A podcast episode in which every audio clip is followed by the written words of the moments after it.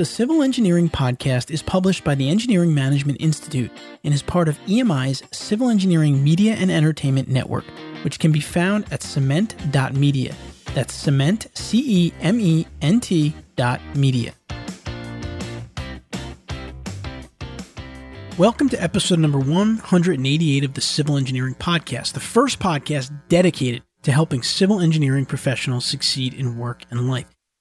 In this episode, which is the 10th and final episode of our Civil Engineering Entrepreneur series, I will be talking with Garrett Gladsjo and Lucas Chambers, co owners and principal engineers at Pro HNS LLC.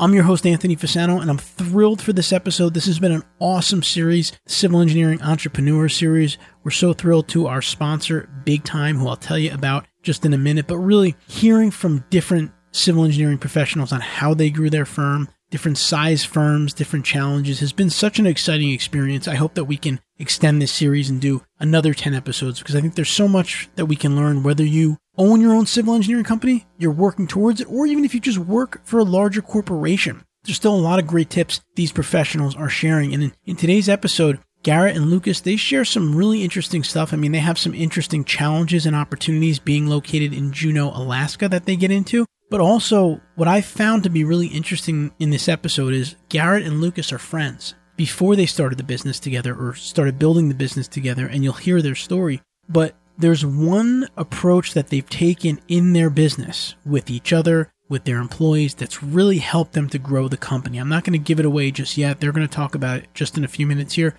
But it really, to me, just brought to light an important skill set that we talk about a lot, but we don't talk about it in the way of building a civil engineering company. And so I'm thrilled to share that with you. Before we get started, this, of course, is a free podcast and our sponsors help us keep it free. So I'd like to recognize our sponsor for not only this episode, but for this entire Civil Engineering Entrepreneurs series, which again has been awesome, Big Time.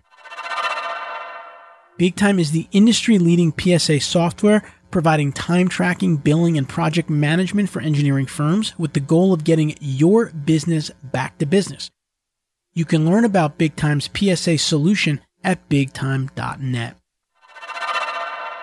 And we will do a follow up episode where we will look through each of these civil engineering entrepreneur series episodes and try to put together some big picture thoughts on some of the challenges and opportunities that companies of different sizes have had in growing their civil engineering firms. And we'll kind of do a recap episode because I think there's a lot of value in doing that. With that, let's dive into our civil engineering conversation of the week with Garrett and Lucas. Civil Engineering Podcast. Civil Engineering Podcast. All right, now I'm excited to welcome our guests onto the show today, Garrett Gladsjo and Lucas Chambers. They are co-owners and principal engineers at Pro HNS out of Juneau, Alaska. Gentlemen, welcome to the Civil Engineering Podcast. Thanks for having us, Anthony. We're humbled to be here. Thank you. Yeah, for sure. I'm excited to have you. Uh, you know, I can't say we've had someone on the podcast recently from Alaska I actually went there and spoke there once for the local uh, engineering societies, and they, they told me it's a little bit of a challenge to get people coming from the lower 48, but it's a beautiful, beautiful place. I was thrilled to be there, and I hope to get back there. Garrett, why don't you start us off here and tell us a little bit about how you ended up starting the firm? How did the firm start? My journey with the firm started in 2016. I had been working for Alaska Department of Transportation and Public Facilities here in Juneau and I had an opportunity to partner up with a former partner who's uh, no longer with the company in this venture with Pro. At the time, he was a sole proprietor working out of Haines. And kind of the idea was I was going to come aboard and start bringing our Juneau kind of clientele and operations up to speed, you know, see kind of where the opportunity took us. I was always interested in getting back into consulting. I'd done that earlier in my career, and the opportunity presented itself in 2016, and I couldn't pass it up. Lucas, tell us how you got involved, where you got involved. Yeah, I actually uh, was working for the Department of Transportation here in Juneau, and uh, that's how I met Garrett. And we had become friends kind of through work and outside of work. And uh, Garrett left and kind of started this company and keeping close tabs on him. And his expertise and his partner's expertise was more in kind of the construction side of the business. And I was a highway designer for DOT. And so I kind of had this design background, you know, AutoCAD, Civil 3D training, and they identified a need, you know, for their company to have that design side was a service that, you know, they weren't providing at the time. And so kind of when that first small project, you know, opportunity arose and kind of hemmed and hawed and with the wife and decided, you know, this was a, a good time, young age to kind of take a risk like this if it didn't work out. So I decided to ultimately leave the Department of Transportation and, and join Garrett and Jeremy as a partner of Pro H&S. Shortly after I joined, Jeremy actually resigned and relocated to Vermont to be closer to his family. And this kind of actually opened up kind of a window for me as, you know, taking on a larger role with the company and uh, really helped establish our Juneau office here and kind of our client base locally. And as far as kind of some of the services ProH provides now, um, we offer a range of civil engineering, design, permitting, materials testing, uh, and construction administration and inspection services. You know, for both public and uh, private sector clients. Lucas, you mentioned there talking to your wife, assessing kind of the situation and the risk and, and whatnot talk about that for a minute because you know this is a, a, series we're talking about you know civil engineering entrepreneurs starting a company growing a company did you think of yourself as an entrepreneurial person or was this just something that looked appealing to you in terms of a career opportunity? Talk to us about that lucas and then garrett i want to hear the same from you. That's a great question and i think about that back on did i have this entrepreneurial drive and when i was young or going to school and, and to be honest i didn't feel that about myself had kind of reached a, a peak of, of, where I was at and working for the Department of Transportation and just was kind of ready for something new. And um, at the time, I was actually 29, you know, so felt pretty young. And we, getting in on the ground floor of a company felt like an opportunity I couldn't pass up and, and working with people I like to work and kind of in the back of my mind was, well, this doesn't work out here, even in the next five years, you know, I'm still in my 30s and I can regroup somewhere else and I haven't lost a lot. And so it was pretty fun. I actually got a call there from Garrett, and my wife and I were on our honeymoon in, in Scotland. And so we had a lot of time to really go. You know, we were kind of doing a road trip. So we just had a lot of time to go over the pros and cons and kind of really evaluate that risk and ultimately decided that it was worth it. And uh, really glad I did. Haven't really looked back. So how about you, Garrett? Did you find yourself as an entrepreneurial type? I grew up around it. My father was a small business owner for a lot of years, kind of a bit of a self-made man. And, and I just, he had kind of preached to me young that, you know, if you ever have the opportunity to be your own boss, do it and don't look back. And I kind of grew up with always having that in my back of my mind to end up in a position like I am now. It definitely came along a lot earlier than I was expecting. And, and I think a lot earlier than a lot of folks kind of get a chance to experience. But it definitely took a big leap of faith. I remember Jeremy and I were talking a lot about about whether or not I was going to join the firm. You know, it was a conversation that happened over the course of nearly a year before I finally made that decision to jump aboard with him. And at the time I left DOT, I had three weeks of work with Pro H&S. That was it. Three weeks of billable hours, and then I was going to be out of work. So it definitely took a bit of a leap of faith to leave that salary kind of job with the DOT and, and run with this. And it's funny, you know, I had the same conversations with my wife about the pros and cons and the risks. And she ultimately kind of said, Hey, this is the kind of opportunity you came here for. You moved to Alaska for. Let's take it.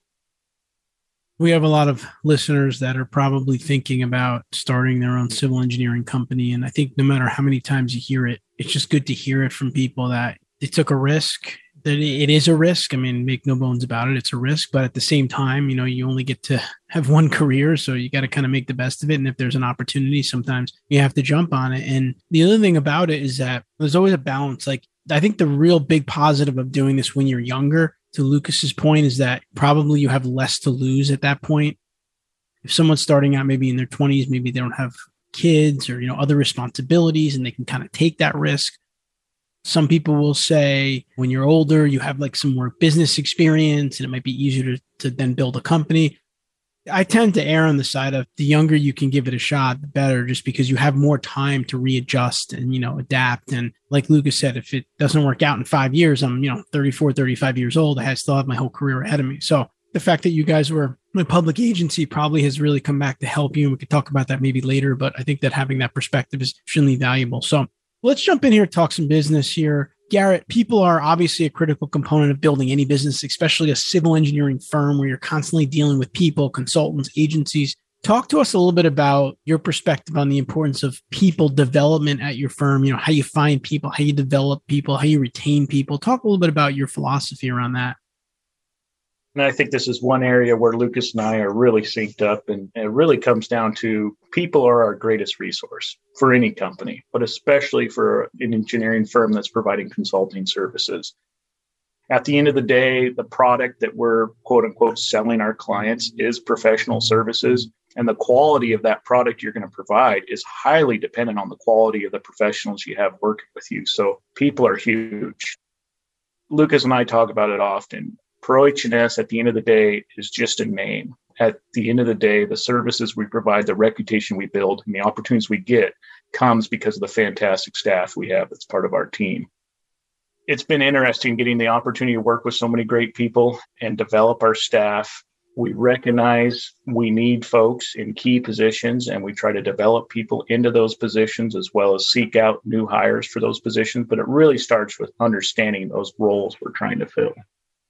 So being really organized around what your needs are as a company in terms of the people that you need in your company. Yeah, absolutely. And looking for opportunities to get people into the right position. A lot of up for what we do for recruitment and you know bringing people aboard is really based on word of mouth. We do post jobs. We use the nationwide recruitment sites, you know, just like everybody else. And we do have some folks that have come to us through those tools. But really, the network and word of mouth connection has been how we've gotten a lot of folks into our team. And that kind of leads us well into the question that I wanted to ask you next, Lucas. You know, as a civil engineering company grows, there's ultimately going to become more seats available. Kind of going back to what Garrett said, when you start the business, it might be YouTube doing, you know, most of the different tasks, the marketing, the business development, sales, the project delivery. But as time goes on, you're going to need to fill these different roles.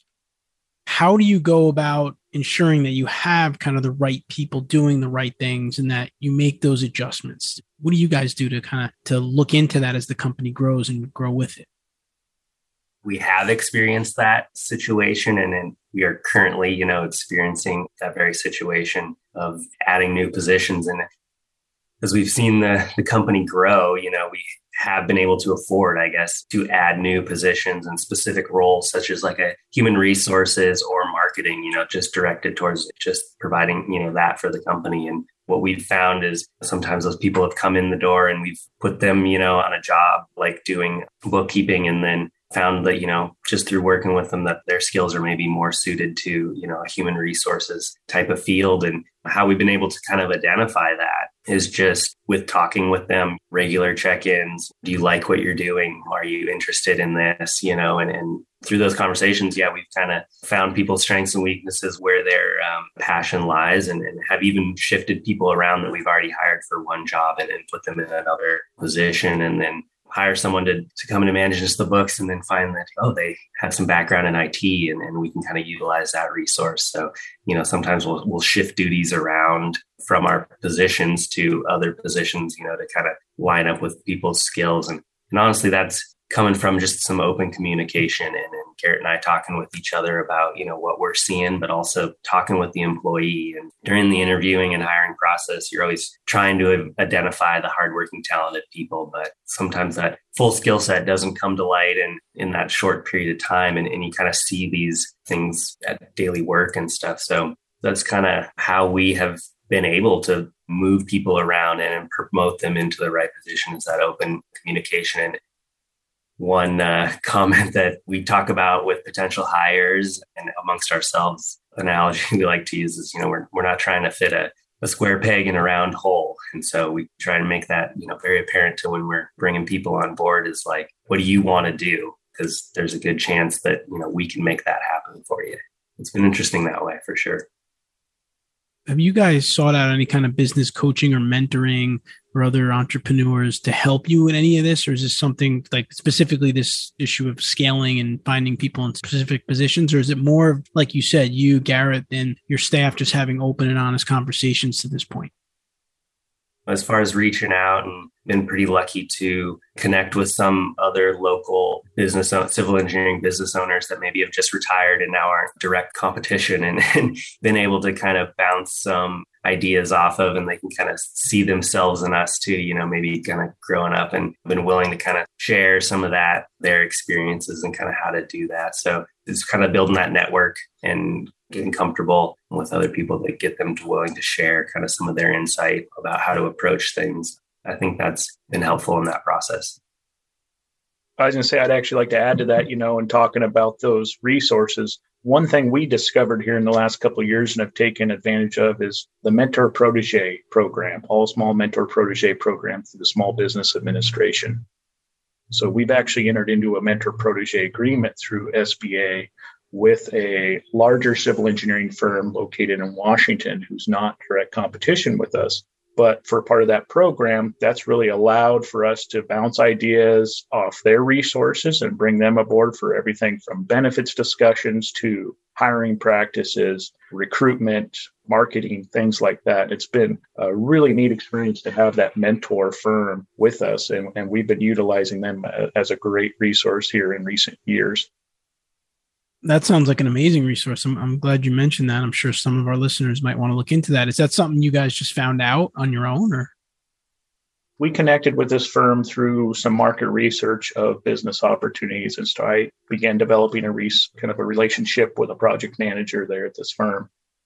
From that relationship, it led to them actually bringing to our attention this small business mentor protege uh, program. And the big benefit to the mentor, I would say, is that as a small business, we can now go in after federal contracts as a small business joint venture where we're the prime and they're the sub under our mentor protege relationship. So it's a great program. I would highly advise any small business that's looking to expand their resources and knowledge base to consider looking into it.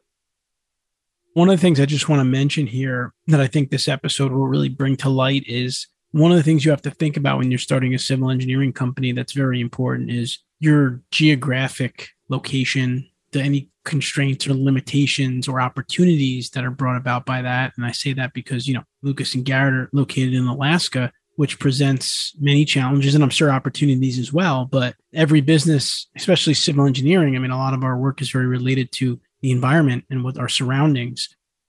I know that's something that you really need to consider when you're planning for your business, you know, thinking about seasonal issues or challenges, thinking about opportunities or specific types of projects that might be readily available in your area.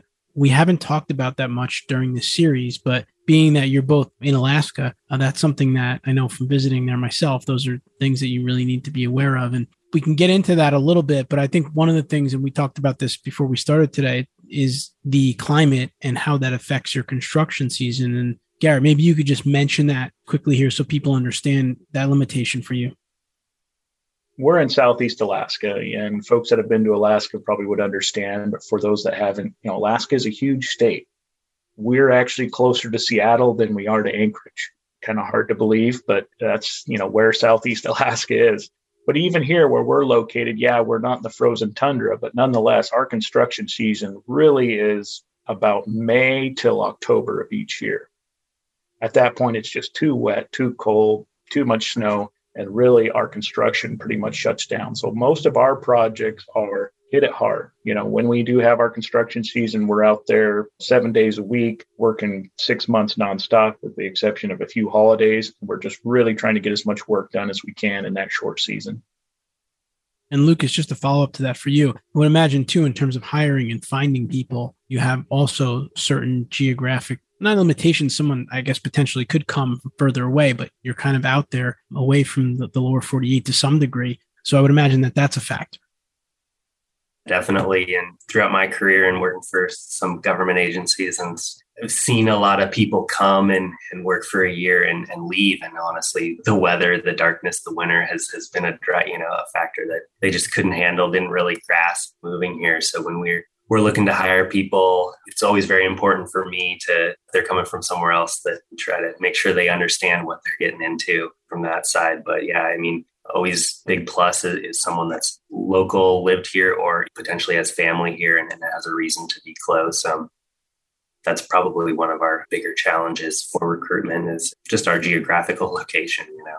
But you know, we kind of supplement that with some exciting projects and exciting experiences and getting to travel to cool locations that are pretty off the grid. And you know, some people like that, some people don't. So when I was there, I met older couple retired and they told me that what they do at this point in time is they spend their summers in Alaska and their uh, winters in Hawaii. And I kind of was thinking, who's got it better than them? Because obviously, we all know how beautiful Alaska really is, and you get those long days in the summer. We know what Hawaii is as well. So, just I wanted to make the point that you, as a civil engineer out there, if you're thinking about your business, you need to be really aware of those limitations and opportunities around your region, especially if you're someone who might be not from that region and you need to learn about those because there might be a learning curve there that you may not be aware of that I think is something that you really need to think about and learn. Garrett, getting back to the development of people, right? We talked about people. You mentioned they were your greatest resource. How do you kind of identify the needs in terms of their development that they might need, whether it's training or mentoring? Do you have some kind of process or how are you focused on the development of your people in there as they progress in their careers? Just to step one back, really the key, I think, first and foremost, is to develop the right people. You have to be willing to let the wrong people go that sounds pretty harsh and maybe contrary to what we're talking about. But the reality of it is, as a business, as an owner, as a hiring manager, you're not going to hit it out of the park every time. Some hires just won't be a good fit for your culture or just won't be a good fit for your needs. And if that comes up and you've given them ample opportunity to correct or redirect their skill set or otherwise through open communication, you still need to be willing to let that person go. It's really going to be better for both parties in the long run. And that's really important, I think, because that allows you to then focus on the people that you want to develop that are the right people. Put your resources into them. When it comes to job training, comes to skills development, we really look at it as two different categories. First being what is job required training or job required certification. So if we're going to send you out to the field to test structural concrete for slump and air content, you better be ACI certified or equivalent also, you know, real common one I think most everyone sees in the industry is erosion and sediment control training for staff. That's a very common one we see for job required trainings. But otherwise, we kind of look at the other half of it as selective training or selective skills development, where we put that burden back on the employee to really identify what they want to do and are passionate about. Now, we try to encourage that as best as we can. We commit to training budgets at the end of the year, but we would much rather pay five times the fee training fee for an individual to take a course they're passionate about rather than to bring in a course for the entire company just in the interest of getting CEUs. We found that folks that are passionate about the conference or training or certification they're pursuing is going to get a lot more return on our investment in that training. You're clear on the technical types of certifications and training that you may you'd like someone to get that line up with their job responsibilities. But on the other end of the spectrum, if there's other skills that they feel that they want to develop that they're passionate about, you kind of give them a leash to do that and some obviously the budget and the investment to do that which is great. You know, having that emphasis on that, I think, is really important. And and you know, going back to what you said there in the beginning, keeping someone on board too long that's could be dangerous, especially when you're de- talking about a small company where kind of every single person on the team plays probably a pretty big role and does a lot of different things. And you got to make sure you have the right people. And it sounds to me just so far, you know, between some of the things that you and Lucas have said, you guys are very open from a communication standpoint with your staff, with each other. And I would imagine, Lucas, that that's really been a key for you guys in terms of being able to grow. I benefit from open communication, talking stuff through with people, hearing myself say something out loud often allows me to solve that problem in my head without even getting the feedback. I think it naturally, you know, is something that I need to do to figure stuff out. And so it has just seeped into the company culture of us just being very open and, and communicating with our staff and not trying to, to hide our knowledge. In a couple of years from now, we'll have to reconvene and have another episode and see how it is as you scale a company keeping maintaining those lines of communication because i would imagine that it could be more challenging but i would also imagine that starting it this early is a real positive which will make it easier to kind of create a culture around it i think it's one of those things that kind of need to get it going early on to make sure that permeates the company and the culture and, and go from there Lucas, I want to transition here a little bit and talk about company or business problems. I mean, problem solving is obviously essential in what engineering leaders need to do we talked about maybe some of the challenges or issues that you guys need to deal with on a regular basis, but how do you kind of identify, or the company as a whole kind of identify problems that arise so that you can tackle them quickly and efficiently? We kind of keep harping on this and, and bringing back to, to this, but like I just kind of said, it's it's that communication with Garrett and thinking through those saying stuff out loud and, and thinking through stuff. So you know, often we're very engaged throughout the day talking about, okay, company to do lists, how our projects are going and sitting down and, and, talking through that or you know while we're grabbing a cup of coffee or something and it's having you know identifying like individually it's like okay here's what i'm seeing it seems like you know we have the potential to be losing these some staff members because you know we, we aren't offering the right benefits. Garrett's come back you know i've been kind of thinking about that as well and, and maybe we were individually each kind of in the back of our minds kind of stewing on something and then by getting it out in the open and having that reaffirmation from a business partner and allows us to kind of realize like oh maybe something we internally thought wasn't as big of a deal maybe this is something we need to take a closer look at it and address sooner rather than later and so having that business partner particularly for me and, and kind of that that back and forth and, and getting a different perspective has been extremely valuable I would, yeah, certainly recommend for other people trying to start a, a, business. You know, if you do have someone that you trust that is in a similar line of work or, or can bring their own skill set, having a business partner really helps kind of share that load and allows you guys to work together to solve problems or, or I guess, you know, more importantly, identify them. You have to do that before you can solve anything. So I found that to be the most beneficial let's kind of dig into that a little bit more. I think this is an interesting component of what you guys have been able to do here is, you know, keep the lines of communication open, which, you know, Lucas kind of described here, but talk to us a little bit more about the details of that. So do you guys get together every day? Like, are you located in the same office most of the time? Talk to us about how you guys actually communicate my office right now is right next door to Lucas's, so that's a big plus. And uh, you know, oftentimes, as Lucas has mentioned, you know, we are friends outside of work. We were friends before we were business partners, so that also kind of offers other opportunities outside the office to discuss issues we might have.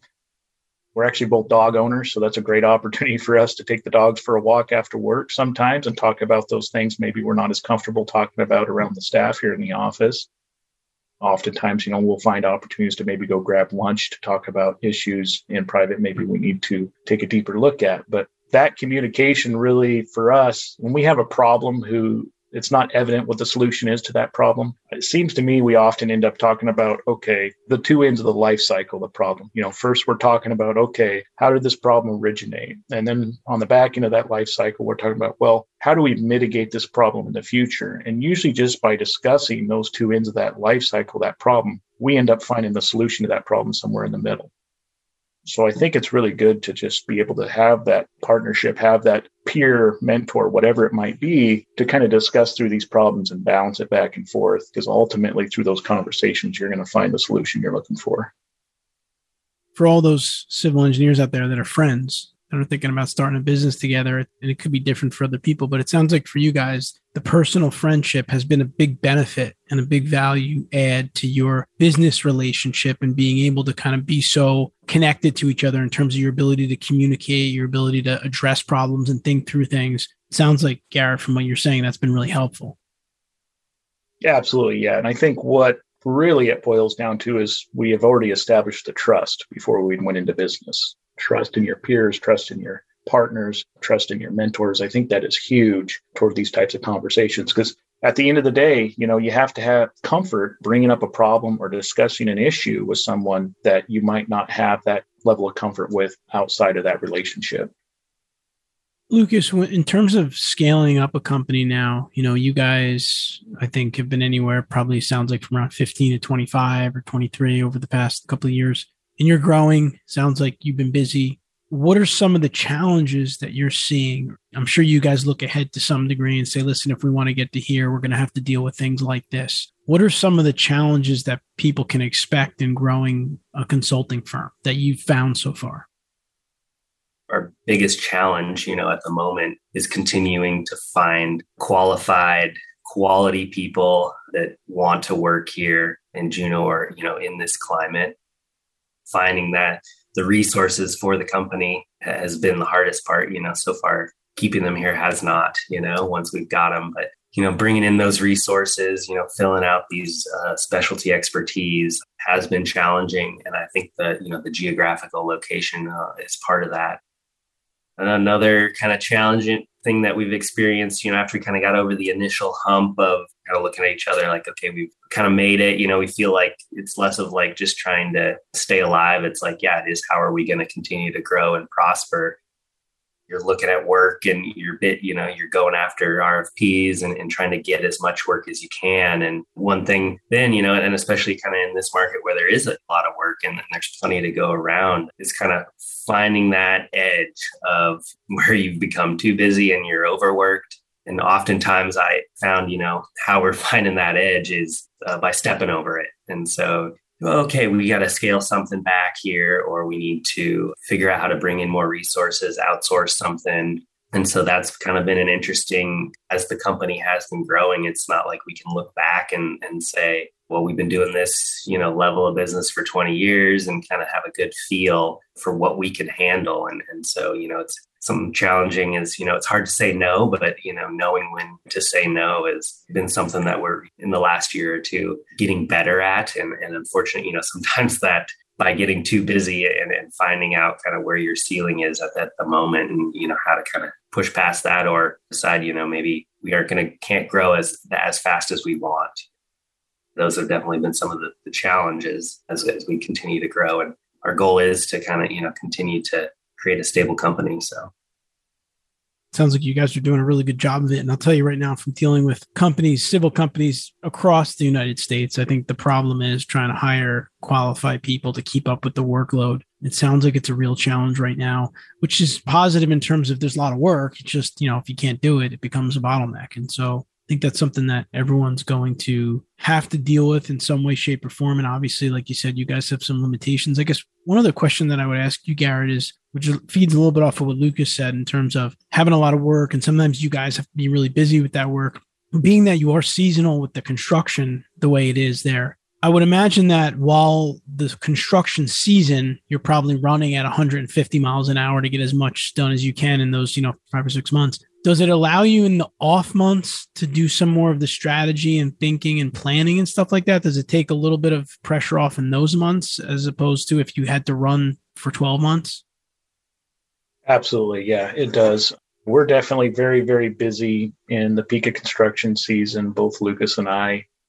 When you're in the middle of construction right nobody's willing to wait for an answer. Usually when the phone rings or the email blows up they needed an answer yesterday. So that always becomes your focus on active construction projects. And it's especially challenging for Lucas and I because we are still a small company. And despite being principal engineers and owners, we're still wearing a lot of hats. We're still directly involved in day to day decision making in the deliverables and projects we're working on. There is not right now middle management in our company. We don't have a bunch of project managers we're leaning on. So we're still heavily involved in the day to day projects. So for me especially, I've kind of here in the last month gotten into what I consider my little bit of a slower time, you know, over the next few months. This is going to be the time when I'm really focusing, putting a little more effort into marketing, business development, maybe updating the business plan, you know, developing new network connections, things of that nature. Lucas, in terms of advice that you would have for civil engineer listening, they're going to start their own business. Maybe they have a partner, maybe not. Either way, like looking back on your journey at this point, what's like a big piece of advice that you might give them about becoming a business owner that you think would be helpful for them? Once you decide you, are ready to make that leap and you feel comfortable doing that, I know that's sometimes the challenge is I have more to learn before I feel comfortable doing something on my own. And I think you'll always have more to learn and get into that comfort level. But while you are maybe young in your career and, and have this future ambition, it's if you are wanting to, to start your own business, I think becoming a well-rounded engineer with the basics, uh, understanding of the basics of everything, like you don't have to be an expert, you know, in materials testing, but if you understand how that job kind of entails, you know what you're looking for when you're hiring that expert. Just broadening kind of your expertise and not getting yourself, you know, kind of forced into a, a specific technical kind of understanding where you know how to design this one part or or you're kind of an expert there. I found that's been very helpful for me in the business but also kind of how we've tailored our business to be a more well-rounded civil engineering firm. It kind of lines up that way. So just kind of depends on what your goals are for the company. And I found that that's been the, the most helpful for me in the past is kind of rounding out my overall skills as a civil engineer. And Garrett, how about you? What advice would you give? Got to be willing to push the boundaries of your comfort zone. And kind of that in follows with what Lucas is talking about from the technical side, but I think especially where you got to emphasize it is on your business and social skills. As engineers, I think we can all agree, and Anthony, I know a big reason why you're doing this podcast is those social skills and interpersonal relationships and people skills. They're just, it's not something we're really taught as an engineer. You know, it's not necessarily something that's been in the traditional industry to be brought up along with. So those are for me i think two areas especially that i've had to develop even further in and i really encourage a lot of folks to take a hard look at and recognize is if you're going to make this leap of, of going out on your own you're going to have to be prepared to interact with a lot of different people in a lot of non-technical settings and you need to be prepared to handle those relationships. I'm going to ask you guys one more question here before we end this segment and i'll start with you on this one garrett a lot of civil engineers that might want to start their own company, one of the fears is that by no means is it like a nine to five job. That's absolutely correct. There's lots of things you have to deal with. I'm just wondering from a personal standpoint, you know, how do you manage that? How do you avoid, you can't burn out because your company's not going to make it. So, how do you personally try to, you know, stay focused on your business, but give yourself a little bit of relief so that you can stay fresh? Early on, the highs are very high and the lows are very low. I can't even recall how many times early on in this business something would come up and at the time like this is it. This is going to close our doors. Like we're done. We're not going to be able to move past this. I think you've got to understand and you recognize over time that you really have to ride out those lows and not get too high when the highs do come because there are going to be more lows. And eventually you're just riding that middle of that wave. And I think as time goes, I know, especially in the last couple of years, I've gotten a lot more comfortable with just leaving work at work and trying not to get too worked up about things I think are going to be something we can't move past. Because at the end of the day, as long as we're continuing to deliver good services, we're working hard, and we're communicating with our clients, we always seem to move past those issues. That's great. How about you, Lucas? I would say that's uh, something I'm, you know, continuing to work on and, and figure out how to manage those things. I don't know if that'll ever go away. A key thing for me is a judge of, you know, what am I taking home with me? And at first, it, you know, I was working late evenings to try and get deliverables done when I'm the one responsible and, you know, trying to establish that client base and that trust there. And you are working some late hours. And luckily that's started, you know, has waned and, and isn't required as much anymore. But I'm always judging is even if I'm stressed out at, work, I'm trying not to take that home and, and, and, put that on my wife or, you know, let that affect decisions I'm making to have fun. And it is a challenging thing. I don't have all the answers for that. It's something I continually kind of am working on and, and, trying to, you know, where is that line and, how to draw it. I think that will continue to evolve, you know, as the company evolves, as I evolve, and continue to go forward. I do think early on in a business, the highs are really high and the lows are really low. I mean, I know at EMI, a couple of times we said, you know, I'm thinking how we making payroll this time around, and then we go on a good run. And listen, I know if you're out there working for a company, you're an employee of a company as a civil engineer, you have stresses as well. You probably work a lot of hours as well, especially in the industry and the economy and the market we're right now. But there's something about having to, you know, come up with a payroll, especially if it's not just for you and for other people that are counting on it can bring a, a real added level of stress. But I do agree once you can keep it going for some period of time, the highs aren't as high and the lows aren't as low. You get a little bit more middle ground. You get better at it. You get more experienced at it. You're able to handle a little bit better. But again, to Lucas's point, then the next challenge comes along, and then you know you got to kind of buckle down again and start to figure out how you're going to deal with the next one. But it sounds definitely like you guys are doing a great job and you have a great relationship and you have a lot of good open communication sounds like between both of you and just in your company in general as a theme which i think is excellent. And i think it's something that's needed especially in the world that we're living in today where there's just a lot of stuff a lot of stresses and a lot of pressures that everyone's dealing with. And so i think the open communication culture is a good one. We're going to take a quick break and then i'm going to come back with garrett and lucas and we're going to put them on the civil engineering career hot seat. Stick with us Civil Engineering Podcast. Civil Engineering Podcast. So we are back. Once again, we have Garrett Gladsjo and Lucas Chambers, co-owners and principal engineers at proHNS in Juneau, Alaska. They talked a lot about their business, how they've been building it, you know, open lines of communication. We talked about some of the challenges that they have in their geographic location, of course, and things you have to think about as owners of any company, especially civil engineering. But now we're going to put both of them on the civil engineering hot seat. You guys ready? Absolutely. Yeah. Garrett, let's start with you. Are there any specific rituals that you practice every day? For example, do you have a specific morning routine, lunchtime routine, just something that you might do consistently on a daily basis that has contributed to kind of your success as a professional? Got to start with a hot cup of coffee first thing in the morning. That's for sure. But, you know, I kind of generally come in, get settled, start catching up on my emails, getting those organized, laying out my priorities for the day. A lot of times I'll start looking through the public agency procurement sites, the bid sites we continually follow, just to see if there's anything new that's popped up, see what kind of jobs are being posted. And oftentimes I'll kind of end up going down the rabbit hole a little bit. You know, if I see a set of plans posted for a project I'm not familiar with, and that set of plans has a firm on it I'm not familiar with, I'll start researching that firm. I'll go online, see what their online presence is, find out what they do, and kind of might seem like I'm wasting that first half an hour or hour of the day, but really what I'm trying to do is daily market and industry research. I'm trying to figure out who's our competitors, who's our potential teaming partners for future projects we might not have the skill set for, and just really trying to get a better feel for what's going on in our industry. And you know, Lucas and I talk about it all the time, but especially in this, especially being young, being a new firm, trying to get a foothold, we feel that knowledge of our industry and marketplace is, is real power, and we need to get as much of that power as we can. And I love that philosophy because to me, in the world we live in, things get busy when people get up and get going. So the earlier you can do some important research and stuff like that, I see that being real important. How about you, Lucas?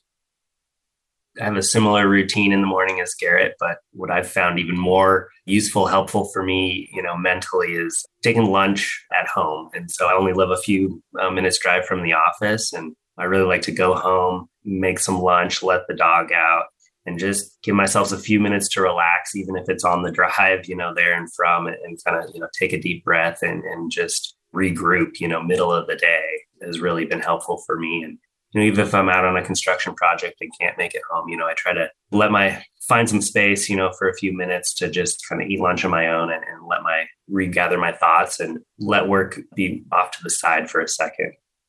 I found that as a really helpful kind of stress reliever and, and kind of lets me clear my thoughts and be ready to tackle the afternoon. All right. So, Lucas, let's start with you on this one. What's one book that you might recommend? It doesn't have to be specifically related to engineering, but maybe a book that you found helpful in your professional development, personal development, and growing a business. What's a book that's maybe stood out for you? Do you have one? I haven't had a, a whole lot of time to read books lately. And when I do, it's usually a, a nonfiction book that's on, on vacation. And I just kind of let my thoughts wander. I don't have to really think too much on. So what I do do and, and what I would recommend is, you know, I, I read the local news every day. I have found that this has been very helpful uh, staying up with, you know, local projects, changes in city codes, you know, and informs me kind of on local politics and, and kind of directions that uh, different things are going. And I found this has been the most important thing for, you know, running that business is kind of getting entrenched in the community and, and back to what Garrett was saying about knowledge is power. You know, it's giving me that knowledge of kind of what's going on locally in our community. That's great. I'm glad you said that because I do think, you know, something that a lot of civil engineering business owners miss out on is the importance of being plugged into your community. It's really essential to what we do as civil engineers. It sounds like you have a great way to do that. Garrett, how about you? I've actually got a recommendation that I heard off the podcast here, and I really enjoyed a few years ago. But uh, "Never Split the Difference" by Chris Voss. I, I think that had some fantastic uh, modern negotiating techniques in it, and it just really rung home with me. If you're out there and you're too busy to read, like I know a lot of us are, the audiobook for "Never Split the Difference" is phenomenal the guy was an FBI hostage negotiator. And so he's really takes you through every chapter in a different hostage situation, which makes it really an interesting and exciting read. Garrett, thinking back to manager you might have had in the past, you don't have to name any names specifically, but if you think of a manager that you really like to work for, what was it about that person? What were the characteristics that made that person a good manager? I had a mentor right out of college that uh, has always stuck with me, and actually we're still friends to this day. But you know, I think what really stood out about him was he was very personable. He made an effort to connect with his staff, sharing not only his work challenges but also his personal life. And you know, I think because of that open communication and that relationship development we had there, you know, we had a small office. There was, I think, just four of us engineers there at one point, and it just kind of developed a family type feel almost where you were willing to run through walls for him if you needed. You know, if you had deliverables that needed to be in by 10 a.m. the next morning and we weren't quite there yet, well, we were working late or even all night and he was right there with us. And he just set a good tone and, and was, I felt like a really good leader in that regard. How about you, Lucas?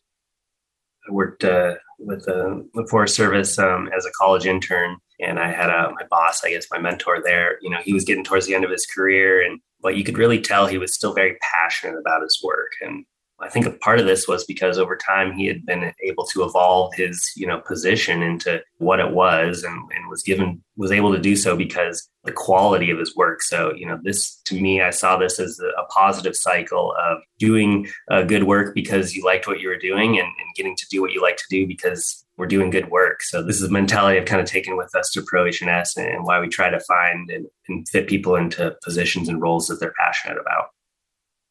All right, guys, I got one last question for you. I'll start with you, Lucas. This is our civil engineering career elevator advice question. If you got into an elevator with a civil engineer, you had 30 or 40 seconds with him or her to give one piece of career advice in that short period of time, what would you say to that person, Lucas? Don't be afraid to challenge yourself and take on new projects that may push your comfort zone. You know, I've learned most in my career by being forced to figure things out and not just applying a standard or continually replicating, uh, you know, a simple detail. You know, it can be scary to start a project that you might not know what that final delivery is going to look like. And along the way, you really learn a lot and, and it helps you develop a process, a blueprint for kind of solving problems that then you can take with you to the next project. And at the end of the day, this is, I think, the best way to, to grow your engineering confidence and your engineering toolbox. How about you, Garrett? Be confident in your professional interactions you know especially early in your career. That served me really well and, and something i've seen others not do that maybe hasn't served them as well. For example if you're out in the field contractor comes to you and say hey what's this mean? How do we do this? I don't understand it. Well don't respond with i don't know. That's the worst thing you can say. Instead respond with something like i'll look into it and get or and get back to you or let me take this to my supervisor and i'll follow up those latter responses, those I don't know responses are just they're never going to work. But those latter responses they're going to be well received. They're not only going to build your confidence but they're going to build the confidence of the people you're working with in your skills and your professionalism. And i think that can take you a long ways that's great. In fact, I'm actually reading a book right now that was recommended to one of our previous guests, Elliot Twig, called Power Phrases, which kind of goes to what you're saying, Garrett, and your the way you communicate to people, the one-line phrases you use really can convey your confidence and how they react with you. It's very valuable. Well, guys, listen, it's been an absolute pleasure having you on the podcast. From time to time, companies tell us that people search them out to work there because they heard about them on the podcast. So I hope we can help in that way. If you're interested in going to Juneau, Alaska, you've got a couple of great guys here that will take you maybe under their wings and can help to build the company there. But honestly, thanks so much for your time, guys. You know, I think having professionals like you come on the podcast is really helpful for those engineers out there that are listening and that may want to take a step like you. So I really wish you the best in kind of building proHNS. Thanks, guys. Thanks, Anthony. It's been a pleasure. Appreciate it. Thank you, Anthony. Wow, I really enjoyed that episode with Garrett and Lucas. I hope you enjoyed the conversation. It's great to see two friends that were able to get together and it looks like they're doing great things in growing proHNS I wish them all the best in doing it. And really, I enjoyed this entire civil engineering entrepreneur series. A really big thanks to our sponsor, Big Time. I'm so happy that we kind of pulled this off and we're able to reach out to very busy business owners and get them to come on and do these shows. I think there's tremendous value in their experiences. And remember, you can find all of the episodes for this specific series at civilengineeringentrepreneurs.com. You can find the show notes for all of the Civil Engineering Podcast episodes, including this one at civilengineeringpodcast.com. Look for episode number 188, and there you will find a summary of the key points discussed in today's episode, as well as links to any of the resources, websites, or books mentioned during this episode. Until next time, I wish you the best in all of your civil engineering career endeavors. The Civil Engineering Podcast is published by the Engineering Management Institute and is part of EMI's Civil Engineering Media and Entertainment Network. The opinions on the show are those of the hosts and guests, not their employers. For information on EMI's people and project management skills training programs for civil engineering professionals, visit engineeringmanagementinstitute.org.